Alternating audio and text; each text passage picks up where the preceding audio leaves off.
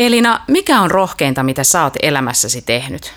No toi on mahtava kysymys. Mä itse asiassa ekana tulee mieleen semmoisia niin kuin ulkoapäin rohkeita näyttäviä tekoja. Esimerkiksi, että mä oon hypännyt laskuvarjolla lentokoneesta tai hypännyt bensihypyn. Mutta sitten kun mä mietin tätä enemmän, niin totuus on, että rohkeinta mitä mä oon tehnyt on toi, että mä julkaisin kirjan. Tervetuloa Puhuttelevia naisia podcastin pariin. Minä olen Pilvi Rissanen ja tässä podcastissa kuulet rohkeiden naisten tarinoita. Tänään Puhuttelevia naisia podcastissa puhutaan rohkeudesta ja uskaltamisesta. Millaista on laittaa itsensä likoon ja maineensa likoon, tietämättä kuitenkaan siitä lopputuloksesta. Ja miten usko siihen omaan tekemiseen myös silloin, kun se määränpää on vielä aika kaukana edessäpäin, eikä onnistumisestakaan ole mitään takuita – ja miten määräpäisesti voisi viedä sitä omaa projektia eteenpäin, rohkeasti lähestyy oikeita ihmisiä, ketä tarvitsee siihen projektiin, ja osata kertoa niistä ajatuksista siten, että sä saat muutkin uskomaan sun omiin unelmiin ja tavoitteisiin.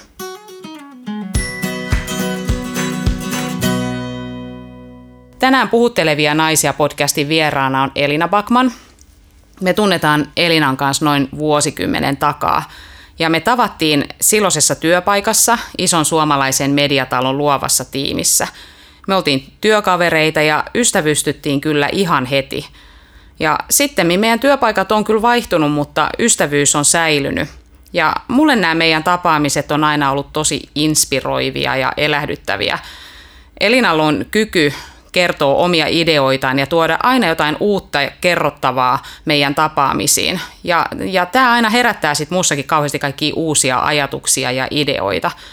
Harvemminpa meidän tapaamisissa puhutaan perheelämästä tai lasten kasvamisesta. Enemmänkin puhutaan meneillään olevista projekteista, uusista suunnitelmista, unelmista, tavoitteista ja miten niitä kohti suunnataan. Ja tämän tutustumisen jälkeen niin Elina kuin minäkin niin ollaan vaihdettu työpaikkaa – ja tänä päivänä Elina toimii ison mediatalon luovana johtajana ja leipätyön ohella hän on julkaissut esikoiskirjan Dekkarin nimeltä Kun kuningas kuolee. Ja tämä esi- esikoiskirja on menestynyt tosi hyvin. Se on voittanut Storytelin vuoden Dekkari-palkinnon sekä Elisan vuoden kotimainen tulokaspalkinnon. Elinan esikoiskirja on julkaistu jo ties kuinka monelle kielelle, mä en enää pysy perässä.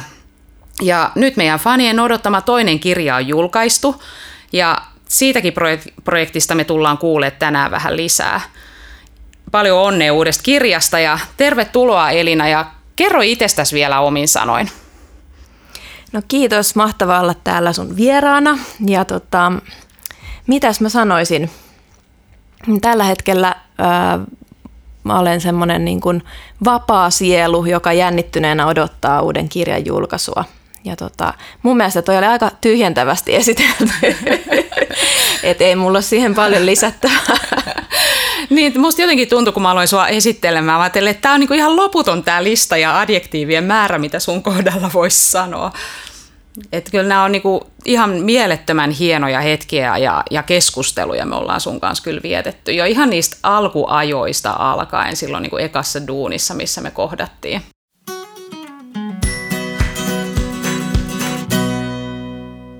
Mutta tosiaan tervetuloa ja ihana kun sä tulit tähän podcastin vieraaksi.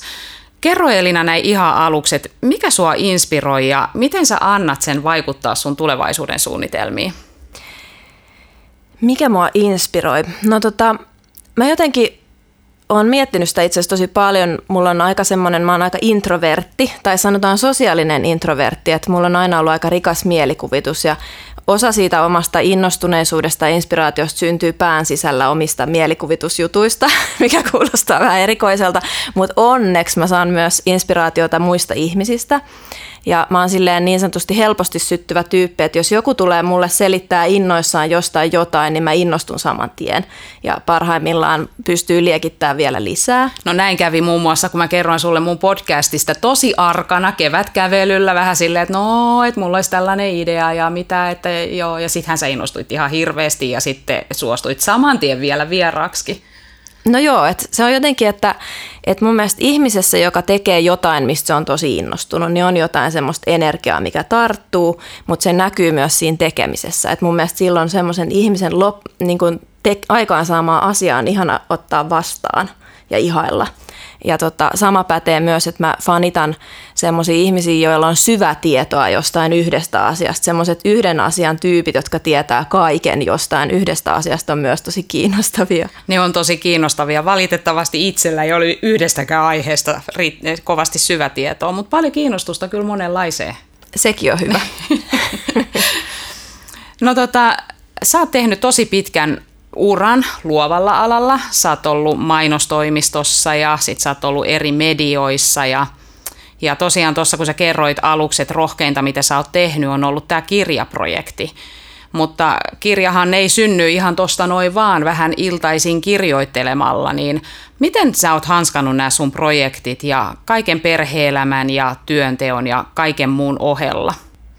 No toi on ihan hyvä kysymys, että välillä sitä aikaa on kieltämättä ollut vähän liian vähän, mutta tota, ehkä se lähti siitä, että kirjoittaminen on mulle kuitenkin sitten ollut niinku rentoutumiskeino. Se on ollut semmoinen, niinku, missä mä pääsen tykittää ja fiilistelee kaikkea semmoista, mitä ei niinku päivätyössä pysty tekemään. Eli se ei ole tuntunut työltä. Se on ollut se ehkä se ensimmäinen, että se on niinku päinvastoin ollut jotain hauskaa, mitä pääsee tekemään sitten – iltaisin ja viikonloppuisin. Mitäpä sitä muutakaan. Mutta mä oon sitten jälkikäteen ajatellut, että se on ollut mun harrastus. Mm. Siinä missä joku juokseminen tai pyöräily tai lukeminen, niin myös kirjoittaminen on ollut harrastus. Mm. Eli se rentouttaa, se palauttaa, ei niinkään ota. Mulla on ehkä vähän sama tämän podcastin kannalta, että tämä niinku ei tunnu työltä ja tämä nimenomaan, tämä niinku tietysti vie paljon aikaa ja energiaa, mutta kyllä antaakin tosi paljon. Sitten mun on ihan pakko kysyä sulta, että mikä on saanut sut uskaltaa lähteä tähän? Että kyllähän sä nyt oot väkisinkin miettinyt silloin aikoinaan, kun sä lähdit tähän kirjahommaan, että mitä jos tämä ei menekään läpi tai mitä jos sitten ei tykätä, niin mi- miten sä uskalsit? No tuossa on niinku hauska, sanotaan näin, että todennäköisyydet sille vaikka, että saa kirjan läpi kustantamossa, mä en tiedä, siis ne on tuhansia kässäreitä lähetetään vuosittain ja ehkä esikoiskirjoja julkaistaan joku kymmenisen vähän yli vuodessa. Että tavallaan tietää sen mahdottomuuden, joku aloittaa sen homman. Ja sitten jossain vaiheessa, kun oli pää, mä olin vain päättänyt, että mä niin kirjoitan tämän tarinan loppuun joka tapauksessa ja pidän mahdollisimman hauskaa sitä tehdessä, niin tavallaan mä niin kuin luovuin siitä ajatuksesta, että mun ei tarvitse vielä miettiä sitä, että tuleeko tästä mitään. Et kunhan mä ensin todistan itselleni, että mä pystyn tekemään kokonaisen tarinan. Ja sitten siinä kävikin niin, että koska se oli niin kivaa ja mä olin niin innoissani siitä tarinasta, niin tavallaan mä vaan tein, tein, tein sitä. Sitten jossain vaiheessa mä tajusin, että mä oon tehnyt tätä kohta 6-7 vuotta tätä kässäriä, kukaan ei koskaan lukenut, että olisikohan kohta aika asettaa itselleen se lopullinen deadline sille, että lähettää sen. Mä itse asiassa muistankin sen hetken, me istuttiin Sanomatalon siellä alhaalla kahviossa ja siinä oli yksi, yksi toinen meidän ystävä vielä mukanakin ja, ja sä kerroit, että sulla on tämmöinen unelma ja tällainen projekti, että sä oot tällainen pöytälaatikkokirjailija ja me oltiin ihan täh, että mikä juttu tää on ja sit sä kerroit sen, sen tarinan, että mistä tämä sun eka kirja oikein lähti. Haluatko vielä toistaa sen, että miten se meni, että, että mistä sun ensimmäinen kirja sai alkunsa? No joo, mä oon itse siis tota, vuosien varrellahan mä oon kylläkin itse asiassa kirjoittanut muutaman kirjanpituisen kässärin pöytälaatikkoon, mutta tota, sit niistä ei koskaan oikein tullut mitään ja mä mietin sitä, että tästä puuttuu joku juttu, että miksei niistä ole tullut mitään ja sitten mä tajusin, että hetkonen, että itse asiassa on aina ollut se yksi genre ja yksi kirjallisuuden laji, jota mä oon rakastanut yli kaiken ja se on niin kuin mystiset salapoliisitarinat eli dekkarit. Ja sitten mä muistin, että mä oon niin kuin jo ala-asteella – neljännellä, viidellä, viidennellä luokalla, kun on ollut ainekirjoituksia, niin mä oon käyttäytynyt joku kirjailija. Että mä oon niinku ahdistunut deadlineista etukäteen, sitten mä oon niinku iltaisin miettinyt, että nyt pitäisi kyllä kirjoittaa jo, enkä ole kirjoittanut. Mä oon muhittanut sitä tarinaa päässä ja sitten edellisenä yönä, ennen kuin aine pitää palauttaa, mä oon niinku kirjoittanut yöhön asti ja täyttänyt kaksi ainekirjoitusvihkoa jollain jännällä salapoliisitarinalla – Saan kirjailija jo valmiiksi. ja sit, siitä sain niinku kiinni, että mä rakastin sitä. Ja sitten tota, mä päätin, että mä haluan kirjoittaa dekkarin ja sitten mä aloin etsimään tarinaa. Ja tota, sitten kuin sattuman kaupasta niin mä sain synttärilahjaksi semmoiset helmi, helmikorvakorut, jotka oli vanhat. Mä sain ne lahjaksi mun Anopilta ja kysyin sitten, että no mistä nämä on, että nämä on niinku selkeästi vanhat. Ja sitten mun Anoppi kertoi, että hän on aikoinaan saanut ne lahjaksi – omalta kummisedältään, joka oli mielenkiintoinen persona ja asui Hartolassa kartanossa. Ja mun niin kuin silleen tarina, tarinan nälkä kasvoi ja aloin kyselemään lisää. Ja sitten kävi ilmi, että hän oli todella sellainen niin kuin värikäs persona, jolla, jolla asusti ankkaperhe yhdessä kartanon huoneessa ja toisessa huoneessa hän kasvatti orkideoja. Ja mä päätin lähteä käymään siellä kartanolla. Ja sittenhän tämä tarina muuttuu vaan jännittävämmäksi, koska hänet oli kutsuttu aikoinaan joulupäivän illalliselle – Jyväskylään, mutta hän ei koskaan saapunut, koska hänet löydettiin kolkattuna täältä kartanosta. Ja tämä tapaus on edelleen ratkaisematon henkirikos, ja tässä mä pääsin sitten niin siihen siihen ytimeen, että, että tutkin niin kuin vanhaa henkirikosta. Ja mä jonkun aikaa selvittelin tätä vanhaa tapausta ja tavoitin ihmisiä, jotka aikoinaan tästä on tiennyt enemmän, mutta sitten päädyin lopulta siihen, että mä otan vaan paikan. Ja mä otan niin kuin just sen miljöön Hartolasta, Hartolan kuningaskunnasta, mutta keksin täysin fiktiivisen tarinan siihen päälle. Mutta se alun pilke ja se into siihen oikeaan tarinaan niin sytytti tämän henkiin tämän koko jutun. Niin, siis kyllä toi, jo ihan toi alkutarina on mun mielestä tosi jännittävä ja tietysti siitä sun kirjasta tuli kyllä tosi hyvä ja se sijoittuukin sinne Hartolaan. Mutta pakko kysyä, kun en tosiaan itse ole kirjaa koskaan kirjoittanut, niin miten tämmöinen niin henkilöhahmojen luominen ja miten se, kun sä otat, päädyit siihen, että okei, tapahtumapaikka on Hartola, niin mitä kaikkea se tarkoittaa ja miten sä luot niihin hahmoihin semmoista kerroksellisuutta ja onko sulla aina joku tietty ihminen mielessä, kun sä kirjoitat jostain henkilöhahmosta? Miten se tapahtuu? No tuossa oli monta kysymystä, mutta tota, ehkä sellainen yleisesti semmoinen mm, varmaan aika moni kirjailija, veikkaisin, on, on luonteeltaan myös utelias tarkkailija. Eli kyllä niin kuin tietynlaiset, niin kuin, mä oon aina ollut tosi kiinnostunut ihmisistä ja ihmismielestä, niin kyllä mä niin kuin rekisteröin erilaisia ihmistyyppejä tai tapoja toimia tietyissä tilanteissa tai hauskoja sanontoja tai hauskoja kohtauksia, ne tallentuu mieleen. Ja sitten kun lähtee luomaan hahmoja, niin kun niin kuin pääsee jotenkin semmoiseen tarinan imuun kirjoittaessa, niin tämä kuulostaa hassulta, mutta tietyllä tavalla ne hahmot tulee aika vaivattomasti mukaan. Et voi olla, että näkee mielessään kohtauksen ja sitten siihen liittyy tietyt ihmiset, alkaa vaan kuvaa sitä, mitä näkee. Tai sitten kun on niin kuin luotu selkeä hahmo, niin sitten mä haen siihen semmoista – dekkareissa nyt voi olla myös vähän semmoisia, niin kuin, miten sanoisi, ei niin moniulotteisia hahmoja, mutta et koittaa löytää kuitenkin jotain semmoista pientä ristiriitaa, että ne on niin kuin monimutkaisia, kompleksisia ihmisiä, että niissä on monta puolta. Ja että esimerkiksi semmoinen kiinnostaa tosi paljon, että, että kukaan ei ole pelkästään paha, vaikka mm, että et löytyy niin kuin myös hyviä puolia jopa siitä kauheimmasta murhaajasta, mikä tekee kaikesta jotenkin vielä kauheampaa. Mm. Tai sitten se, että hyväkin ihminen voi olos, tietyissä olosuhteissa yltää jopa murhaan. Että ei, ei semmoista vastakkainasettelua voi olla. Just näin, että se on tosi, se on tosi kiinnostavaa. Mm. Pitikö sun laittaa, kun sä lähdit kirjoittamaan tuota kirjaa, niin joku semmoinen aikajana, että miten kaikki tapahtuu, että sulla pysyy kasassa se story? No tämä on ollut silleen kaoottinen projekti, että se aikajana on syntynyt vasta myöhemmin. Että mä lähdin Ähm, mä lähdin tekemään tätä tarinaa silleen henkilö kerrallaan tai kohtaus kerrallaan ja tässä liikutaan monessa aikatasossa. Niin esimerkiksi menneisyyden tarina syntyi mulle aika kokonaisena aluksi ja sitten aloin luomaan vasta nykyhetken tutkintaan liittyviä kuvioita.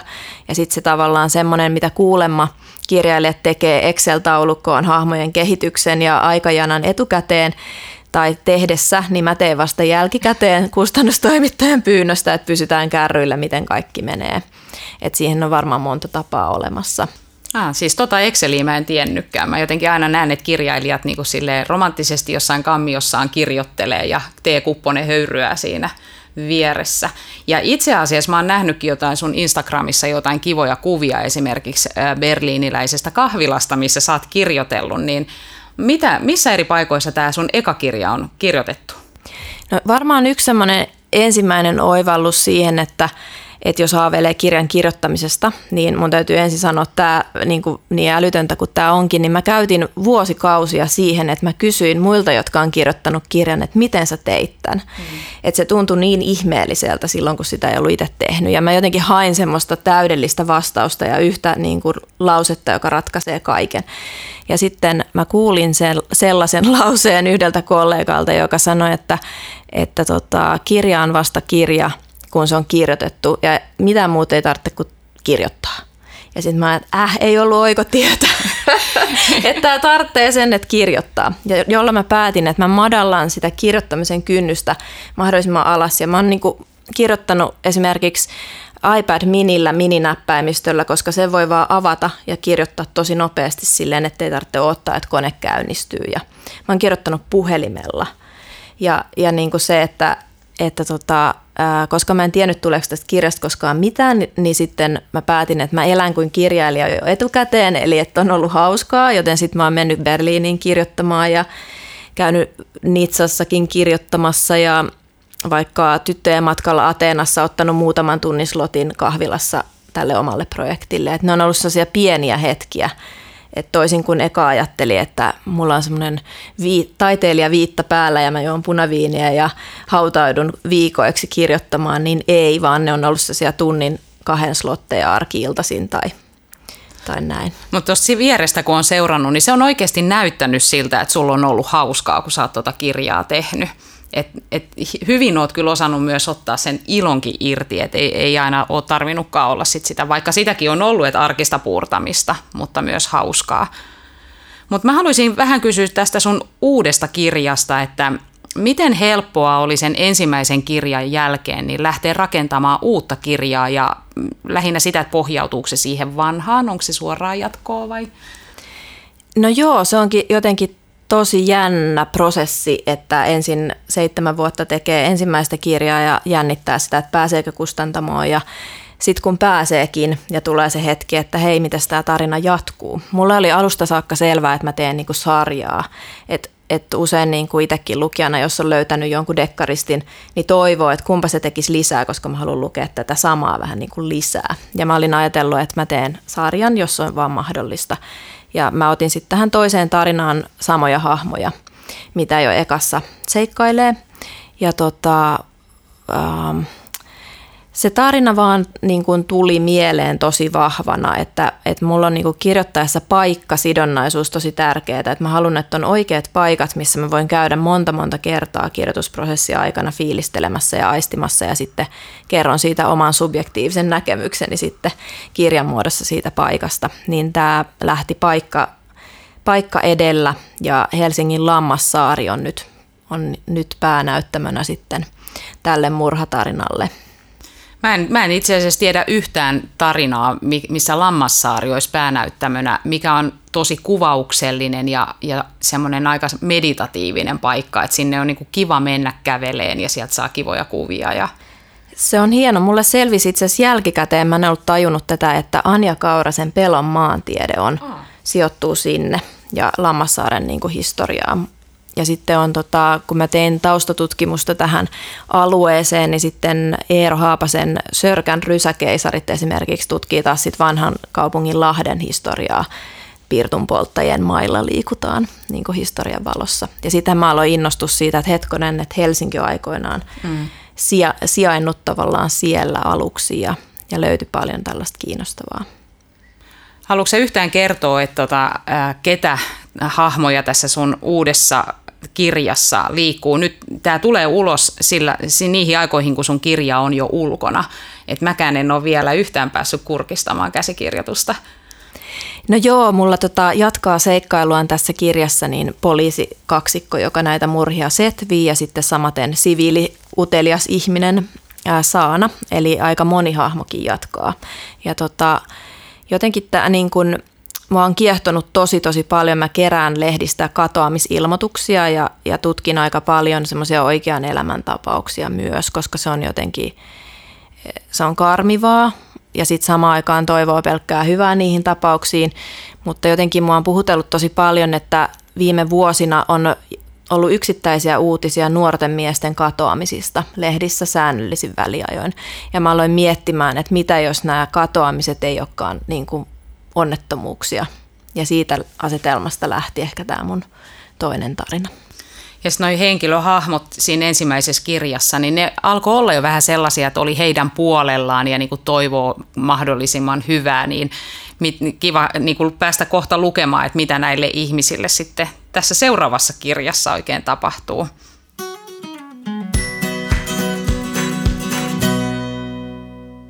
No Elina, me tiedetään, että tämä sun uusi kirja tullaan julkaisemaan ainakin viidessä maassa näin heti ensimmäiseksi. Ihan mahtavaa.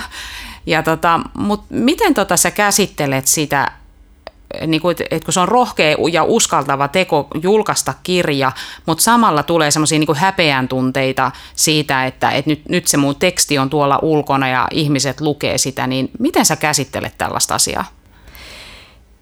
No joo, se on niin kuin, no ensinnäkin tosta, että, että ensimmäisen kirjan kohdalla ei tiennyt, mitä siitä tulee, ja nyt toisen kirjan kohdalla tietää, että se menee niin kuin Suomessa ilmestyy ja ilmestyy tosiaan muutamissa muissakin maissa, niin jotenkin sen paineen, paineen sietäminen oli tavallaan aluksi semmoinen juttu, minkä mä jouduin hetken niin kuin punnitsemaan, että miten mä suhtaudun tähän. Ja sitten mä päätin vaan hylätä sen paineen tunteen, että mä en niin kuin voi muuta kuin kirjoittaa sen tarinan, joka sisältä tässä hetkessä juuri nyt tähän aikatauluun, tähän maailmaan kumpuaa. Ja se jotenkin vapautti, että mä en olisi voinut kirjoittaa mitään muuta tarinaa kuin tämän, joka niin kuin päästä syntyi. Ja sitten toi ehkä tuohon, niin kuin, siis se esikoiskirjan julkaisuhetki oli ihan karmiva hetki, että et niin kun, siinä on jotain semmoista, että mä oon ollut aina itse semmoinen tietyllä tavalla viilailija luonne. Että ensinnäkin se käsistä päästäminen oli ihan kauhea tunne ja sitten toinen on se, että, että että julkaisemalla jotain, saamalla jotain valmiiksi, asettaa itsensä aina niin kuin tietyllä tavalla arvostelun kohteeksi, koska on tehnyt jotain, mihin muilla ihmisillä on mielipide. Ja sen niin kuin hyväksyminen, että ihmiset on oikeutettuja kaikkiin mahdollisiin mielipiteisiin mun kirjasta, niin se on vaikea paikka, mutta tota, jotenkin mulla oli itsellä niin selvänä se, että minkä tyyppisen dekkarin mä haluan tehdä – että et mä haluan tehdä aika viihteellisen ja ihmissuhdepainotteisen ja se tulee ärsyttämään ihmisiä joka tapauksessa siinä genren sisällä jo. Että tavallaan niin mä hyväksyin sen, että tämä ei ole kaikille. Että jotkut tulee tykkäämään, mutta joillekin tämä ei ole ollenkaan se juttu ja se helpottaa. Ja mä asetin itselleni semmoisen tavoitteen, että jos mä saan niin yhden positiivisen lukijapalautteen niin tästä mm. kirjasta, että joku on mm. tykännyt siitä, niin se riittää, koska mä koitin kirjoittaa semmoisen, mistä mä itsekin tykkäisin. Ja sitten kun semmoinen ihan mahtava palaute tuli just tosi nopeasti Otavan palauteboksiin, niin mä olin aivan onnellinen. Se oli ihana palaute. Se oli semmoinen, että, että nainen, naispuolinen lukija laittoi, että kiitos kirjastasi, että pidimme siitä kovasti äitini kanssa. Äitini on yli 90 ja, ja tota, aiomme käydä kesällä Hartolassa ja niin kun äitini on sitä mieltä, että murha viikossa pitää virkeänä. Ja se oli jotenkin niin sydämellinen palaute, että mä olin aivan onnellinen, että se jotenkin vapautti. Mä, että mä sain sen, mitä mä odotin ja toivoin. Että yksi hyvä palaute. Ja sen jälkeen on tullut tosi paljon hyviä palautteita, että ne on tosi merkityksellisiä kirjailijalle. Toi on kyllä tosi pysäyttävää, just niin kuin mä itse, vähän puhuttiinkin sun kanssa tästä, että että, että itse tämän oman podcastin myötä ymmärrän paremmin sen, että kuinka jännää on. Mä en ole vielä laittanut yhtään jaksoa podcastista ulos, vaan niin kuin valmistellaan vasta näitä. Mutta mua jännittää jo ihan hirveästi se hetki, kun tämä podi lähtee ulos ja minkälaisen vastaanoton se saa ja minkälaista palautetta. Tietysti mun mittakaava on paljon pienempi kuin sun, että sä kirjoitat kokonaisen kirjan, mutta jopa tämä jännittää tosi paljon – tämä on todellakin oma tekeminen, mistä itse on nauttinut, niin on asettanut itsensä alttiiksi arvostelulle ja sitä varmaan tulee ja se on osittain varmaan ihan hyväkin asia. Joo, se, se on tosi mielenkiintoista, koska mulla ainakin lisääntynyt, tai se on tosi helppo niin kuin kommentoida jotain toisen tekemää ja sanoa, että tekisin itse mahdollisesti paremman, jos ryhtyisin, mutta en ole vielä ryhtynyt. Niin mulla on ainakin käynyt niin, että mä arvostan ihan järjettömän paljon kaikkia, jotka saa jotain valmista aikaiseksi. Et se on niin kuin lisännyt tosi paljon sitä.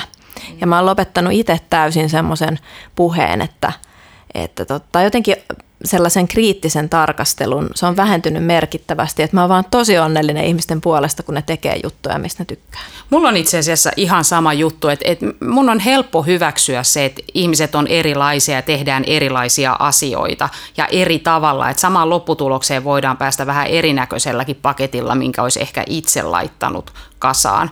Et, et kyllä arvostaa vaan enemmän sitä, että joku haluaa ja jaksaa tehdä ja on se viitseliäisyyttä ja saa jopa vielä valmista.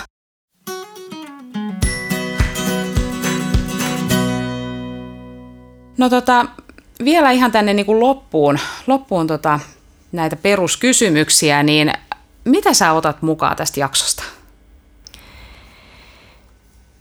No mä itse asiassa mietin tällainen, että, että kun mun kirja ilmestyi just keskelle pahinta koronasulkua ja jotenkin tässä kun puhuit, että mi, mistä mä inspiroidun, niin tää on, mä vien mukanani tänne, että mä oikeasti todella inspiroidun innostuneista ihmisistä, että se on niin kuin mahtavaa, mahtavaa jotenkin tajuta, että niin, näinhän se on, että siitä saa ihan hulluna voimaa se on se tärkeä no, juttu. Niin, mä ehkä itse inspiroidun niin tästä just se sun kanssa keskustelusta, että, että se uskalluksen voima ja se, että, että välittämättä kuitenkin siitä, että, että ehkä joutuu taas sille arvostelulle ja, ja mitä ihmiset on mieltä, niin on niin kuin uskollinen sille omalle ajatukselle, että seuraa vaan sitä omaa tähteä ja vie sitä niin kuin määrätietoisesti eteenpäin, niin mä ehkä pidän ton mielessä. Ja sitten, koska ollaan tässä podcastin äärellä ja mä oon kaikilta mun vierailtani kysynyt, niin mitä podcastia sä itse kuuntelet tai mitä audiokirjaa sä haluaisit suositella? No joo, mä tota podcasteista niin on kuunnellut jonkun verran, mutta mun on pakko mainita siis tuplakääk. Koska tota, mä mä rakastan sitä niiden niin kun, kyseisen podcastin tekijöiden välistä semmoista ihanaa kemiaa tai semmoista hyvän tuulisuutta. Et siitä mä tykkään tosi paljon. Ja tota, mä kuuntelen tosi paljon äänikirjoja itse asiassa, että, että aina kun mä pyöräilen tai kävelen, niin mulla rullaa tarinat päässä. Ja tota, tällä hetkellä mä kuuntelen Joonatan Tolan Punainen planeetta nimistä kirjaa. Se on, äh, julkaistiinkohan se tässä ihan – No se on suht tuore kirja ja se on todella pu- puhutteleva, ihan niin kuin yksi mieleenpainuvimmista kirjoista pitkään aikaan, että lämmin suositus. Joo, ja Elinahan on munkin äänikirja kerhon vieraana jo ollut tässä, että et tota, itsekin tulee kyllä tosi paljon kuunneltua äänikirjoja. Mutta miksi, mitä mä haluaisin suositella, niin mä heitän nyt tähän sen, että HS Visiolta on tullut tämmöinen podcast-sarja – jossa on aina päivän tärkeimpiä uutisia podcasteina. Lyhyitä, napakoita, selkeitä. Ja koska joka aamu ei pysty lukea koko Hesaria läpi, niin nämä auttaa sit siinä, että voi joitain juttuja kuunnella, esimerkiksi ihan kotitöiden lomassa.